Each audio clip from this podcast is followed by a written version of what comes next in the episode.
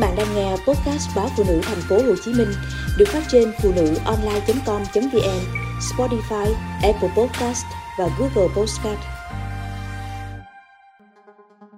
Người trẻ méo mặt, lệch miệng vì chủ quan với trời lạnh. Phần lớn các bệnh nhân bị méo mặt, lệch miệng khi trời trở tiết lạnh ở Hà Nội không phải là người cao tuổi mà chủ yếu là nằm ở nhóm tuổi lao động, người trẻ. Buổi sáng ngủ dậy, thấy căn phòng chung cư vẫn còn ấm, nhưng có chút bí bách do thiếu không khí.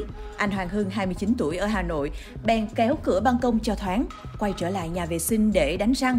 Anh Hưng bất ngờ vì nước đánh răng chảy vương vãi. Anh không thể kiểm soát dù cố ngậm miệng. Định thần lại, anh nhìn vào gương thấy miệng lệch nhẹ. Đặc biệt khi chớp, nhắm mắt, hai bờ mi bên trái không khép lại được. Tả hỏa tưởng mình có dấu hiệu của bệnh đột quỵ, nam bệnh nhân đi khám và được chẩn đoán liệt dây thần kinh số 7 ngoại biên. Thạc sĩ bác sĩ Nguyễn Tiến Dũng, trưởng khoa khám bệnh đa khoa, Bệnh viện Châm cứu Trung ương cho biết, bệnh nhân đã được điều trị châm cứu, xoa bóp bấm huyệt và kết hợp phương pháp thủy châm để đưa các loại vitamin nhóm B nhằm tăng dẫn truyền thần kinh, phục hồi tổn thương dây thần kinh ngoại biên.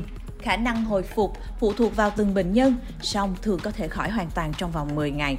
Với các trường hợp nặng hơn có thể kéo dài khoảng một tháng.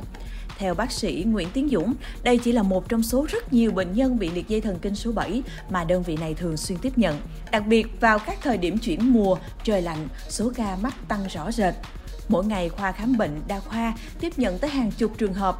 Liệt dây thần kinh số 7 có hai loại, liệt dây thần kinh số 7 trung ương do đột quỵ, tai biến mạch máu não và liệt dây thần kinh số 7 ngoại biên chủ yếu do lạnh, một số ít do viêm tai giữa hoặc do bệnh zona thần kinh.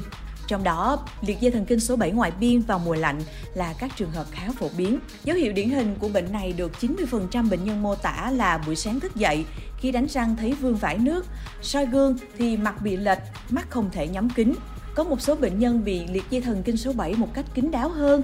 Khi thực hiện các động tác chu môi, thổi lửa, hít sáo thì mới biểu hiện rõ rệt. Một số ít trường hợp có thể bị liệt dây thần kinh ngoại biên số 7 ở cả hai bên khiến mặt không bị lệch nhưng trở nên cứng đờ, cười hay khóc đều không có biểu hiện rõ rệt. Điều đáng lưu ý, dù độ tuổi ghi nhận mắc liệt dây thần kinh số 7 ngoại biên khá rộng, từ trẻ nhỏ tới người già, trong thời gian qua, phần lớn đơn vị này tiếp nhận bệnh nhân là người trẻ nằm trong độ tuổi lao động. Cơ chế gây bệnh liệt dây thần kinh số 7 là do tiếp xúc với nguồn lạnh một cách đột ngột.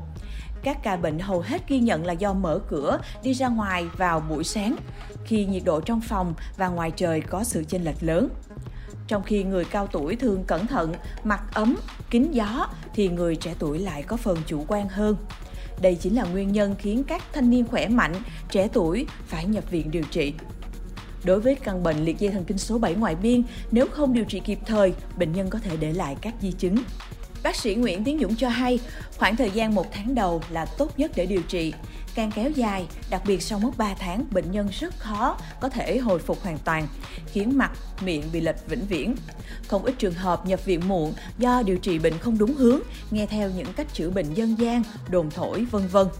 Điển hình như trường hợp của nữ bệnh nhân 26 tuổi ở tỉnh Bắc Giang bị liệt dây thần kinh số 7 ngoại biên ở những tháng cuối thai kỳ.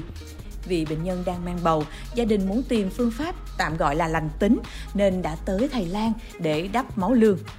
Tuy nhiên, sau 2 tuần điều trị, bệnh nhân không đỡ, cơ mặt bắt đầu cứng đờ và mắt không thể khép kín khi nhắm. Lúc này bệnh nhân mới tới bệnh viện châm cứu trung ương để điều trị. Sau một tháng châm cứu, bệnh nhân lại sinh con nên gián đoạn việc điều trị. Khi quay trở lại, dù kiên trì, song bác sĩ cho hay bệnh nhân chỉ có thể hồi phục được 80% so với ban đầu. Bác sĩ Nguyễn Tiến Dũng khuyên, dây thần kinh số 7 ngoại biên nằm sát với da nên rất nhạy cảm với nhiệt độ. Nếu gặp lạnh đột ngột, mạch máu nuôi dưỡng dây thần kinh sẽ bị co lại, gây ra tổn thương. Chỉ mất vài giây khi tiếp xúc với nguồn lạnh, người bệnh đã có thể mắc bệnh. Vì vậy tuyệt đối không mở toan cửa nhà khi thức dậy vào buổi sáng, tránh ra ngoài đột ngột khi không có đủ khăn, áo ấm cần có thời gian để cơ thể quen với sự chênh lệch nhiệt độ cũng như giữ ấm cơ thể, đặc biệt là ở vùng cổ và gáy.